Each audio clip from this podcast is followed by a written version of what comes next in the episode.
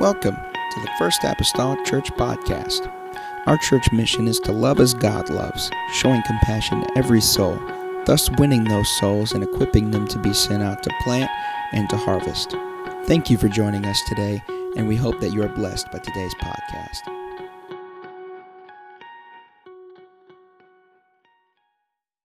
Uh, of what I'm talking about today. And so I just feel impressed that maybe we need to go there today. Genesis chapter number 2, uh, verse number 18. If you'd like to put your finger somewhere else, Matthew 19, I want to read a few verses of scripture from there. But Genesis 2 and verse number 18, the Bible says, And the Lord God said, It is not good that the man should be alone.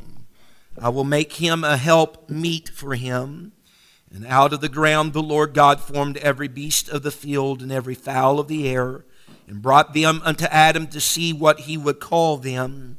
And whatsoever Adam called every living creature, that was the name thereof. And Adam gave names to all cattle, and to the fowl of the air, and to every beast of the field. But for Adam there was not found an help meet for him. And the Lord God caused a deep sleep to fall upon Adam, and he slept. And he took one of his ribs and closed up the flesh instead thereof. And the rib which the Lord God had taken from man made he a woman and brought her unto the man. And Adam said, This is now bone of my bones and flesh of my flesh. She shall be called woman because she was taken out of man. Therefore shall a man leave his father and his mother and shall cleave unto his wife, and they shall be one flesh. Now, if you will, Matthew chapter number 19, New Testament scripture here. The Bible states, if we may begin around verse number 4, if you will, here today.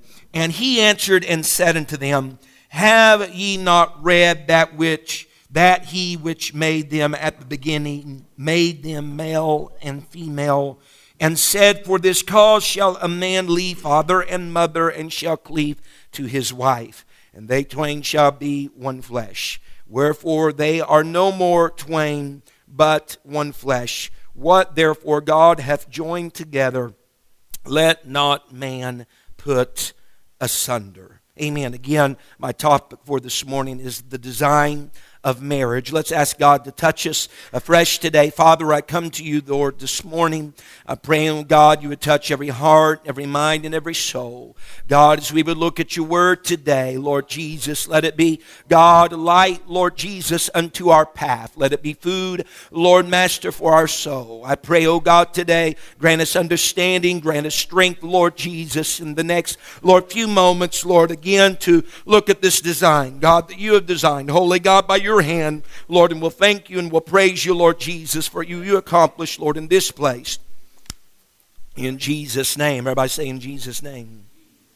Amen. You may be seated. You may be seated this morning. I believe it would go without saying, yet I will say it. And that is this, uh, what we sometimes refer to as the institution or this uh, design that was made by God in the very beginning. Uh, marriage, in and of itself, is under attack. It's under attack. And it's not uh, just maybe under attack within the home, but it's under attack uh, by and large by the society in, in which we live. Uh, it seems like in many instances that our modern culture and modern society has uh, are very desperate uh, trying to understand and boil down and redefine uh, one of the oldest of all human institutions that is the institution and the tradition of marriage. Amen. And so it's very troublesome to consider this, and the reason why is because in the scripture, and you've heard me lean on this before, the reason why it's so troubling that marriage is under attack is because Christ in the Word of God uh, meant for marriage to be so protected and so traditional from what it was from the very beginning to the point of time, even in New Testament scripture, that he said, I'll use marriage, that joining of one man and one wife together for a lifetime, I'll use that to symbolize or be a model for my New Testament church of how I am in relationship with them, the church.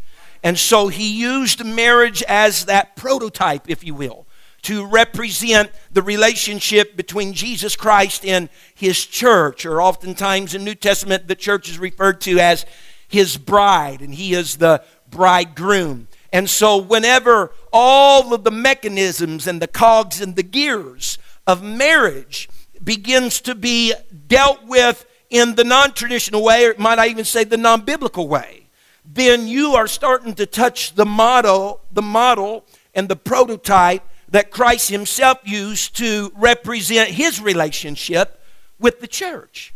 And whenever that happens, we're not just touching then uh, individual marriages, but we're touching people's concepts about how they should relate to God.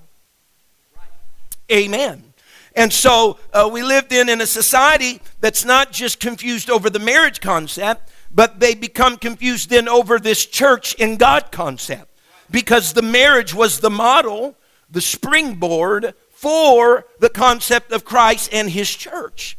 And so whenever we see then a constant dissolving of marriage, or even a redefinition of marriage now. Uh, and please, I, I, say all this very, very cautiously and genderly this, today. But whenever they're starting to redefine it as not one man and one woman, that's joined together, but perhaps a man and a man and a woman and a woman, or even as I said Wednesday night, we're looking toward them this idea even of polygamy coming through because they shot down the Defense of Marriage Act of many women or many men. Whenever that starts to happen, then you are starting to deal with the model that Christ instituted to represent his relationship with his church. And see, if you start to deal with that, there can be a lot of confusion rendered in Christ in his church. If there can be multiple wives for one husband in a marriage, and that's okay, that messes with the model. Then people think that Christ is going to marry himself to a plethora of churches with a plethora of beliefs. Oh, someone just help me just a little bit today, and I won't feel like I'm standing up here alone. uh, whenever you start messing with that, you're messing then with the whole the whole model. And God, in fact, designed the marriage to represent that relationship that He desired, Amen, with His church, with His bride, Amen, that He desired to have with His creation, if you will, from the very earliest of days that we read this morning in the book of Genesis, chapter number two. He used that to demonstrate, Amen, even the intimacy that He would desire to have with His people, with you and I, His church his bride. And so that's been diluted. Uh, the meaning of marriage has been diluted. Uh, the, the attack, they have attacked the foundation, if you will, of marriage itself. Uh, marriage is a wonderful institution. Uh, anybody uh, that uh, has been married, I know you can get bad taste in your mouth, but by and large, ask those that have been married for eons of years, and I would hope that they would tell you it's a wonderful thing. Yes, there are drawbacks. Yes, there are things that have to be worked through, but all in all, the benefits that I receive outweigh any negativity that's involved in the union. All right?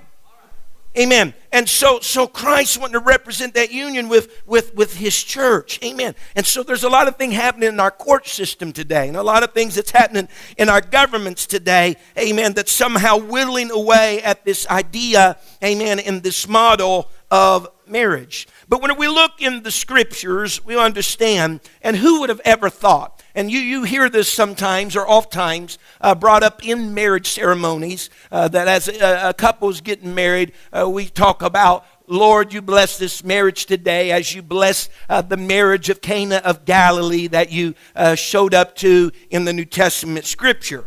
And I, I, don't know who would have suspected that Jesus and his uh, little group of disciples would cause such a stir as they did in Cana of Galilee in New Testament scripture. Uh, no doubt it had to be more than him just being there because mama said come over. I believe he had a divine purpose for being there in that little small village uh, uh of cana of galilee. Uh, and, and, really there's, there's not a whole lot concerning cana that gives it a whole lot of distinction uh, whenever we read of the wedding that took place there, uh, we don't read that there's this great pomp of, of dignitaries that are flowing to this wedding, that it's some high, uh, uh, esteemed grouping of people that came together. Matter of fact, we don't even know the names of the bride and the groom at Cana of Galilee. We, we, we don't know the names of the bride and the groom. And uh, we, this is just, uh, you get a little suspicious. The whole miracle that happens there has to uh, center around, but they ran out of, out of their beverage. And to think that they did might even indicate maybe they were somewhat of a people of a lower income. They didn't even have enough beverage uh, and, uh, to go around for everybody that, that, that they invited. And it all seems a little, a little particular or peculiar that Christ would come and he would appear here on the scene. And notice now, uh, we read of all the miracles and signs and wonders of Jesus Christ, but the Bible plainly tells us in John 2:11 that this beginning of miracles, this beginning of miracles, did Jesus in Cana of Galilee and manifested forth his glory, and his disciples believed on him. Now, this is just me, but this is the first miracle that Jesus Christ performed in his earthly ministry. Now, from this direction backward, we see all that he had done, but that was his first. And you know, the first time for anything, man, the applause is greater. You know, you cheer a little louder. Whenever you've done it five or six times, you know, it kind of loses its pizzazz, so to speak. But whenever it's the first, this is, and out of all the play, you know, he could have chose for his first miracle uh, the, the taking care of an unclean spirit in somebody. Uh, he could have chose for his first miracle uh, to allow a lame man to walk or the blind to see or the raising of the dead. That would have been a pretty fantastic first miracle. But no, the first miracle that he chose to exercise and demonstrate his power and authority happened at a wedding. Mm-hmm. It happened at a wedding. And him being there, just him being there alone, at the wedding seemed to a certain degree to sanctify that marriage. When I use the word sanctify, I'm saying make that distinct, to set that apart from any other marriage that had happened in the land. Because why? Because Christ was there. Amen. God incarnate, God robed in flesh, was there at the wedding. Uh, for one part, and we, we try to say this, you know, marriage, you know, in the church should really be a, a, a religious and, and a church, you know, a biblical act. And that's the reason why we try to endorse and we try to insert, you know, Christ and the meaning of God being a part of the marriage because it would be a whole lot better if God was a part of a whole lot more marriages. Amen and that he was inserted there. Whenever uh, the ladies and men are making out their guest list, it'd be great if they just put Christ at the top. Amen. Uh, he needs the invitation, I think, uh, into our marriages. And so it was a very gracious thing. He sanctified that. He set it apart because he was a part of the marriage. And so he came and he set his stamp, heaven's stamp, if you will, of approval upon this anonymous bride, no named, uh, and which I think tells me something that anytime a man and a woman come together, he would like and desire if he was made a part of that so he could put heaven's approval amen, upon what was taking place. Uh, one person said this. He said, someone once said that the miracle uh, uh at Cana of Galilee with the wedding, he said that was Jesus' wedding gift to the young couple. Everything that took place and happened there. But, but, but th- this festive occasion, which Christ's presence was, was so apparent to us, it seems somewhat symbolic because I believe it speaks to us that, that God, God, in his relationship with mankind, he wanted to share with his people. Because in the Old Testament prophecies, again, marriage being that model, the Old Testament prophecies, prophecies, the Bible speaks the Almighty, often speaking of God, referred to Jehovah's great love for the nation, and he sometimes spoke just like this For thy Maker is thine husband. The Bible says, Thy Maker is thy husband, the Lord of hosts is his name. In Isaiah, in another place of Scripture, the Bible says, As the bridegroom rejoiceth over the bride, so shall thy God rejoice over thee. Amen. As a matter of fact, whenever Israel was having problems, amen, in being loyal to the Lord, he spoke to them whenever they broke their covenant and they broke broke that relationship, so to speak. Amen. He spoke to them as, as a husband. Amen. As though they broke a relationship. A husband that was, a wife that was breaking a relationship from a husband. Amen. And he told us even in New Testament scripture. He says, I betroth you unto me forever. Someone say, forever is a long time. Forever is a long time. He says, I betrothed you to me forever. In 2 Corinthians 11 and verse number 2, the Bible states these words, and I don't have all scriptures for you up there today, but he says, For I am jealous over you with a godly jealousy. He says, For I have espoused you to one husband, that I may present you as a chaste virgin to Christ. What he's speaking about? He's speaking about his church. He's speaking about our relationship with God, that he used marriage as the design and the model for. So, this thing called marriage was designed by God. And some of the principles, principles are hard fast, they usually don't change. Some of the principles remain unchanged and unalterable. We read in Genesis chapter 2 and verse number 18, if you wish to go back there, Brother Zach McGee, that he said, It was not good that man should be alone. I will make him a help meet and help meet for him. Amen. Sometimes we have read that he'll make us a helpmate, but the scripture says that he'll make us a help meet. And Adam needed a help meet. He needed a suitable companion amen, to assist him. Amen. And God Himself ordained who that help meet should and ought to be. It was in His plan. It was one of His first acts after creation. One, look, one of the first acts after creation was the marriage. Amen. First acts after creation was the marriage. God established it. He made it. Amen. Uh, in, in, Northern America, or where we live, you know, oftentimes in our society today, uh, it, it lies a lot of the responsibility of the bride, you know, for the planning of her wedding, making sure every detail is there. I know the husband or the to be husband may help in some of that, but she has the last say so. You know, that's the way it's going to be, that's the way it's going to look. This is the song that's going to be played. We have all these, these things she's planning and strategizing uh, for that wedding day and for that marriage. Uh, but in the first marriage, in the first marriage, the Lord laid out the plans. Amen. In the first marriage, the Lord laid out the plans. But that was going to happen between the man and between the woman. He laid out the plans. Everything had to be right according to what he thought. Amen the groom was going to be that woman's protector and her friend and her lover, and, and she was going to be that man's companion and supporter and admirer, if you will. But God set all of this up. Not only did God originally design the marriage, but He also made it a solemn and joyous occasion. Why? Because look, you could not have had a better preacher joining two people together. Everybody today might want a certain people marry them, I don't know. But Adam and Eve, they didn't have a better preacher than putting the two of them together because the Lord Himself joined Adam and Eve in holy matrimony. And in essence, what we try to do in, in the office of a pastor, in the office of the ministry, or what we should try to do, is to be the representative on this earth still yet for God. And so, as we stand up here, and I'm by far not God, but I'm trying to stand as a representative. And we should, with a certain level of reverence and respect, as we approach the marriage altar, approach it with that concept.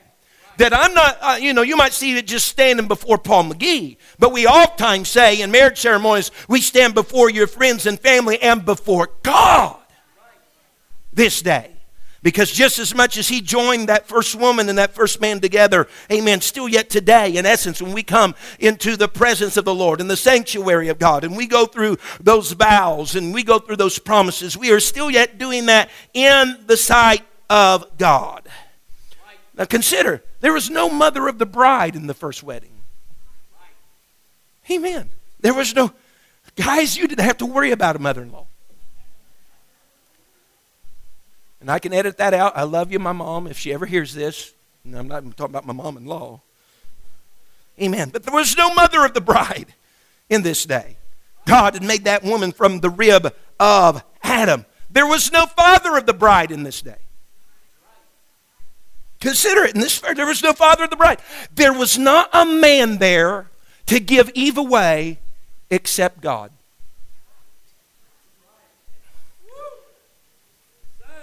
There was no father, there was, there, there was no one there, you know, who giveth this woman. to be married to this man. Today, the father says, Well, her mother and I, or I do. In that day, it was God's choice whether he was going to do the giving. That's right. Hmm. I think we might have needed to just get back there just a little bit and still see if the giving away of the bride to the man is still sanctioned by God. Amen. Okayed and endorsed by God. Amen. And so we have this foundation of society. Uh, we many times look at it as the family, but we go a little deeper, and that family, particularly composed of a man and a woman, marriage, the foundation, if you will, of society. And with that being said, God had an intent because He wanted uh, children to be born in homes uh, with some devout parents to one another that would nurture and love and develop uh, those children to no doubt honor and respect, if you will, God. And so it's critical in our day because there's a lot of pressure, a lot of pressure in our modern day culture because every moral is being challenged. Every moral is being challenged, and that of marriage and even of families is being challenged. They're challenging, if I could say it like this, they're challenging the foundation of all society. With that being said, they're, they're, they're challenging the foundation of the family. They're challenging with that the foundation of the church, the foundation of all society. The Bible says in Psalms 11 and verse 3, it says, If the foundation be destroyed, it says, What can the righteous do? If you tear apart, if you redefine, if you if you remechanism this foundation that has no doubt stood the test of time, has the stamp of God on it from the beginning of time, all throughout the Old Testament into the New Testament, thousands, thousands of years. And the, you know, the old saying is, if, it, if it's not broke, don't fix it. And yet now you're trying to get your hands in it because you want to redefine it. You want to shift that in and pull that out, add that and subtract something else. What are you doing? Why are you messing with something that's worked? Why are you messing with something that the listen, why are you messing with something when this was designed by God? Have you got have you got a little problem with the way that the earth is set in orbit? And how far it is distance from the sun that it was 3% more tilted it would burn up or 3% less tilted away from the sun, you'd be in an eternal ice age. God did that. Do you not think if He has the capability to handle that part and aspect of our life, then this thing that He called marriage that He designed is also just fine and well, left well enough alone? Hear me today. He, you know, we'll, we'll, we'll, trust him with this aspect. You know, we'll trust him with creation. But when it comes to marriage, God, let us get our hand in this if he was good enough and is good enough to have things as they are before us today, amen, and design them as such, and I don't see anybody trying to get a big enough crane to tilt the earth any direction further toward the sun or away from it. If he's, if he's good enough for that, then why can't we just automatically trust him with this institution called marriage? Someone say amen. But if the foundation be destroyed, what shall the, what shall the righteous Mitch McConnell, United States Senator, said and stated, he said, traditional marriage, the union between a man and a woman, is the cornerstone of our society and the best possible foundation for family. I amen that statement. Absolutely, absolutely so. But as we know, it is under attack. And as it would seem, anybody that would defend that definition of marriage, that traditional definition of marriage, then we're labeled as right winged. We're labeled as extremists. We're labeled as bigots. Oh, yes. If you're going to defend, just defend that, that traditional view of marriage. So there's this, this, this big shift that's happening today. Amen. And then something that we have, and, and again, listen, folks, I say this very gingerly. Gingerly there is a message that's often promoted today by uh, the community of alternate lifestyles that they just simply want their unions to be accepted. Amen. We talked a little bit Wednesday night about how many have uh, been accepted in the United States. Amen, which I believe the number was 17, and 33 have banned such acceptance within the United States. They just want to be accepted. But listen to me very well. The demand then for a full fledged acceptance and approval of their so called union is then asking for an approval for an unbiblical lifestyle. Asking for approval of that is asking for the approval of something that is non biblical. Mm-hmm. And so this is just more than politics. Hear me? This is more than just government. They're asking for the approval of something that is non biblical. Amen. And so many people have realized that an attack on the traditional marriage is actually an attack on the Bible. Mm-hmm. It's an attack upon that which the Lord has set from the very beginning of the world. Uh, the president of France, he stated, he said, Our model must remain that of a heterosexual family. Children need a father, and children need a mother. Yes, Amen. And here's, here's something that I derive from this, folks. We talk about the heterosexual family, and we talk then about the whole concept of whenever there is an absentee father. And there are statistics upon statistics, the negativity of not having a father in the family. And then there's statistics then whenever there is an absentee mother. That, that child that has not the motherly figure in its life, that you have then a great breakdown in that child's life as a result of it. Then beg, I beg you to answer me this question. How's that any different than if you're trying to raise a child in a male and male atmosphere is there not still some statistical drawback because there's not a true motherly influence there or a father and father couple? Is there's not, uh, do you understand what I'm saying? There's if they say for the heterosexual, for one of them to be gone, if the mother's gone, it's negative, the father's gone, it's negative. What about families that have no male figure or no female figure? Is there not some negativity taking place somewhere?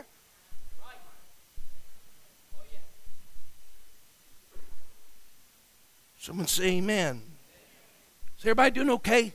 Is I'm making some people uncomfortable here this morning just because of the subject matter? Amen. I'm sorry. I'm not trying to make you feel uncomfortable, and and I apologize if you think this shouldn't be talked about the church in the church. But let me tell you, if it should be talked about anywhere, it should be talked about in the church. Because if they're talking about it in politics and government and talking about it in the classes of your kids' schools, then I'm going to talk about it in my home. I'm going to talk about it in the pulpit. I'm going to talk about it in our Sunday school classes.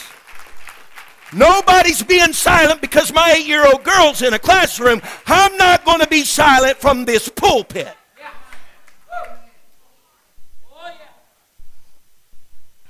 Amen. So we got this, this grand design that God did for the purpose of of, of companionship. The, the Talmud, the old Jewish writings that are accepted by the Jews, used to read, A man without companions is like a left hand without a right hand. You just, you just feel a little handicapped. You don't know what to do. And, and as we oftentimes said, again, out of everything in Genesis that God said was good or God said was great, the only thing that he ever looked down his nose on and didn't have that good or greatness around was the idea that Adam was alone. Uh-huh. Adam's aloneness did not get the, the stamp of, of goodness or greatness out of everything that God said was good and everything that he thought was great. It was not good. The scripture said in Genesis 2:18 that the man should be alone. And we receive instruction time and time again in scripture that no doubt a individual can do a certain amount on their on their own but we know just by general knowledge and understanding. You can get something done a little bit quicker or maybe even better if you have just a few more hands to help. And so we read in Scripture in Ecclesiastes 4, the Bible speaks to us about, you know, if two are walking together and one fall, one is there to pick the other up. And folks, let me tell you, in my own personal marriage, I'll tell you right now, I don't know how God does it, but He does it. He is just, He's just awesome. That there have been more times than not that whenever my wife has been down, I've been encouraging up. And you know what? It's allowed me to help her. And whenever I've been discouraging down, she's been encouraging. Very seldom. Now, there may be times both of us are up, but there is very seldom, probably could count on one hand, where both of us were down. God ordained marriage from the very beginning with all of that chemistry so that when one's down, there will be another there to help the other up. He also said in Yes, that's all right. Let's give glory to the Lord. Thank God for that. There might be a man or woman down this morning saying, Thank God for my spouse. Amen. He just designed. I, I, don't know. I don't know how all that works, Sister Rhonda. I'd be a fool to tell you that I know. I don't know how it works, but that's just the way it works. God's so mindful of us. And he said, then if, if, two lie together, there's heat. He was speaking about this community of two, whenever two are together. And then he speaks about this joining or this togetherness of two. And he's, then he, he makes the, the mention in Ecclesiastes 4.12. He's talking about these two that are closely joined here. And he says, then a three-fold cord is not quickly broken. Threefold and so I have one man, and what, what we need, if we could, if, if we were to clearly define the marriage, even for government today, just from being one man and one woman that's joined, it's one man and one woman with one God. Hallelujah. That's joined together. He becomes that bonding agent that is between them. And so God wants to intertwine himself into the relationship between a man and a woman. God wants that. I, I tell people sometimes in marital counselings that for us not to keep God in our marriage, man and woman, is to ask the designer to take leave and not be a part of something that he created and designed. Now, if, if I had if I had something, if I owned something, I knew the person who designed it and built it, the best person that I can go to in order to have any type of insight about what might be going wrong with what I have is go to the person who designed and built it. But whenever you keep God on the outside of your marriage and the outside of your life, you're keeping the designer and the builder of the very thing He instituted when He has all the insight, He has all the knowledge. If there's something wrong, He knows how to get it fixed. Amen right there within our home, our marriage, and our families. God wants to be a part of that. Now, not to be remiss, but I think the ladies that God has provided in our life, that God didn't just provide them to be a housekeeper. Or just a confidant. He didn't just, um, let me just ease in a little bit, but He didn't just design them to be our sex partner. Amen. It was vital for her to be a part of our life so that she might complement who and what that man was. And whenever she is, she shares in, in all of her spouse, in all of his hopes, all of his dreams, emotionally, physically, and should spiritually. Amen. And all those different things. It, it's unique to me that, that, that Adam recognized that Eve was uniquely different than all the animals that was paraded before him. The animal world was created apart from Eve, and yet they're coming before him. Adam's naming this, he's naming that, because whenever then woman is created, and God brings woman to the man, he tells us in Genesis 2.23, Adam says, This is now bone of my bones and flesh of my flesh. This, this, this is a, a woman was taken from a part of him, and now she was one with him. You notice the difference between all of that. And with that being said, that's a good line against anybody that's thinking about practicing bestiality. Uh huh. Adam noticed the difference. she's not walking on all fours, she's walking on two. That's of my gen- that's of my kind. That's of that's of the same species that I am a part of. And the Easton Bible Dictionary then translates those words, help meet, that is found in Genesis 2 18 and verse 20, as a help as his counterpart, a help suitable to him. Help meet. Not just help mate, but help meet, if you will. Suitable, adaptable, complementary for him. It corresponds with him. It's one that fits him. And again, again, and again, you hear me say all of my life uh, that that man or that woman was not brought into your life to complete you. I know that terminology used a lot, and I mark it out, mark it out. I read love books. And whenever I say love books, I'm not talking about romances. I'm talking about things for people's marriages. Amen. Because the position I'm in, I've read all kinds of stuff. Let me tell you, I bleed at my ears and my eyes. And a lot of times that you hear this stuff, or you even hear people proclaim it, oh, he just completes me. hogwash. At best, he or she complements you. Scripture says in Colossians 2:10 that we are complete in him. We are complete in him. And herein lies the problem. If you're joining with that man or that woman and you're under this false idea that they are going to complete you, and you start to find out along the way that's not true, we got problems in Texas, folks. Yeah, we got problems because I thought you were going to fill the voids that I had in my life. I thought you was going to be the solution to that, you know, that that that that that variable that I was looking for. And so if you whenever you go into a relationship like that, you have put uh, improper improper balance and measure on whoever you're marrying because you're asking them to be God for you. You're only complete in Him. That's the reason why, still, when you are married, you need Christ to be right in the center of that marriage. You will complement one another, but you'll only be complete as long as He is a part of it. And there'll be problems if you think the other's going to complete you. It will never happen. You got to have God for completion in your personal life and in your married life.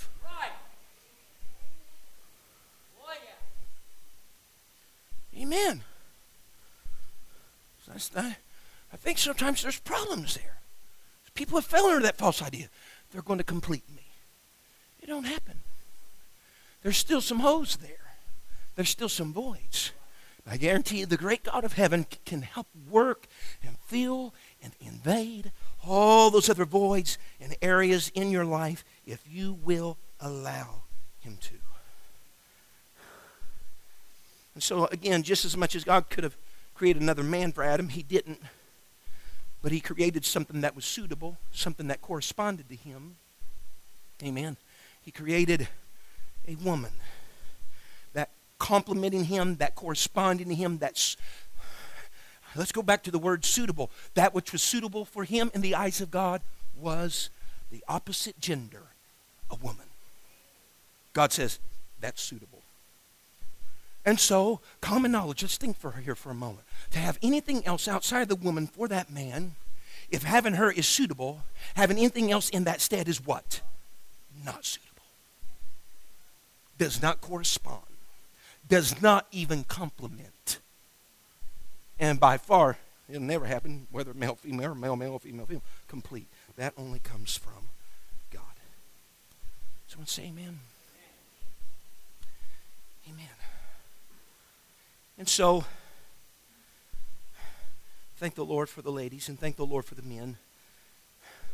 The things that they do complement each one of us with. As the saying goes, opposites do many times attract.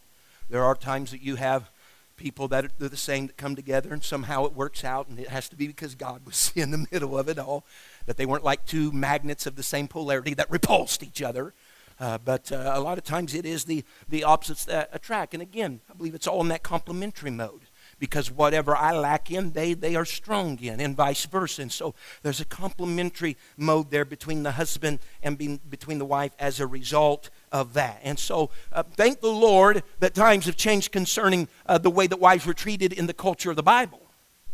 You're more than a piece of property. Because that was the, that was the ebb and flow of it uh, during the culture of their day, it was a piece of property, just like a donkey or a horse. Sell it when you want to, loan it out.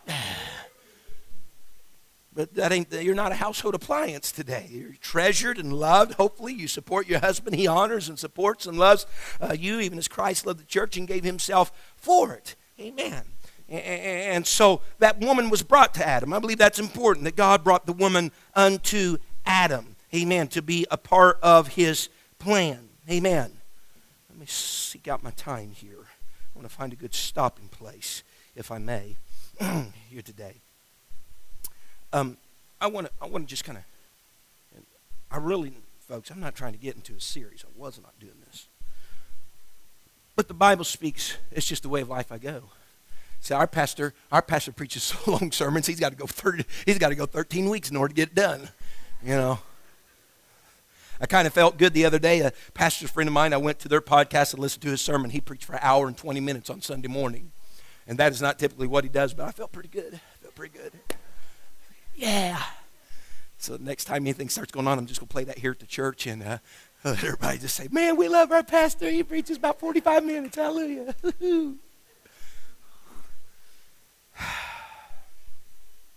we got a little bit more time. Let's consider something that once, once this Adam and Eve was married, and uh, let me say, the Bible says in verse 23 of Genesis 2 Adam recognized this is bone of my bone, flesh of my flesh. She shall be called woman because she was taken out of man. And the Bible continues in verse 24 there, Therefore shall a man leave his father and his mother and shall cleave unto his wife, and they shall be one flesh. They shall be one flesh. There is the what we call the leave and the cleave principle. The leave and the cleave. It's hard to cleave unless you leave. And so when we talk about marriages, and again, this is you haven't been married by me, this is just somewhat what we spill out. But the leave and cleave principle amounts to this is that as a woman comes from her home, there are certain aspects of her home and traditions of her home that she's going to carry with her into her marriage. Uh, for, one mo- for one thing, whenever she's exposed to some of her, the roles that her father plays in their family or her mother plays in their family, a lot of times she'll enter mar- marriage believing that the husband then should do the roles that her father had done. Mm-hmm. And that she should fulfill the roles that she's seen her mother do. However, where the waters meet when you come together is now the husband comes with a mother and a father as well. And the father in that family might have did some roles that the mother had done in that family. And the mother, yes, might have done some roles that the father did in that family. And so we have a woman coming in with preconceived ideas of what the rose should be, and a, a, husband coming in with preconceived roles what should be. And they're unstated and they're unmentioned, and yet when the other doesn't perform like they think they ought to perform because that's the way their mom or dad performed, guess what we got? Argument happens. Now here's here's here's here's here's the thing, folks. And th- there is a lot of give and take within the marriage covenant. And that is, you cannot expect then for the lady to come in and the man just say, okay, honey, we'll just do it exactly like your family did it. And you can't expect the man to come in and say, honey, it's not going to be any other way except the way that my family did it. You leave. And that's more than just leaving home. But sometimes you got to meet compromises and you got to leave some of even those traditions or, or roles of man or woman in your, your family, of your parents, and, and you, you, you come in and what do you do? You cleave to each other and you make some of your own traditions and you create some of your own roles. You, as a man, might do some things that your dad never did. There's nothing wrong with that boy, they're just, maybe it's time to close. But you might, seriously, maybe your dad never cooked a meal and he didn't even know how to boil water. But you come in because mom might have showed you a few things and you cook every once in a while for your wife. There's nothing wrong with that. I hear the lady saying amen. Thank you very much. Amen. Maybe he vacuums the floor here and there. Maybe his dad never did that. There's nothing wrong with that. Amen. Maybe she likes to get out there and help mow the lawn. Right? My wife, whenever we, man, whenever we had a lot of lawn to mow, son, we loved doing that together. There's nothing wrong with that. So you got to leave and you got to cleave. There's a leaving and a cleaving. And whenever we sp- speak about the cleaving, uh, that cleaving together, that word cleave in Genesis 2:24 means to cling or to adhere to. It actually means as though the man and the wife are glued together. Leave and cleave. You're glued together. That does not part, according to Scripture, till death. Now listen to me very closely. And I want to say this, and again, I, I love everybody. I'm just talking about the Bible this morning.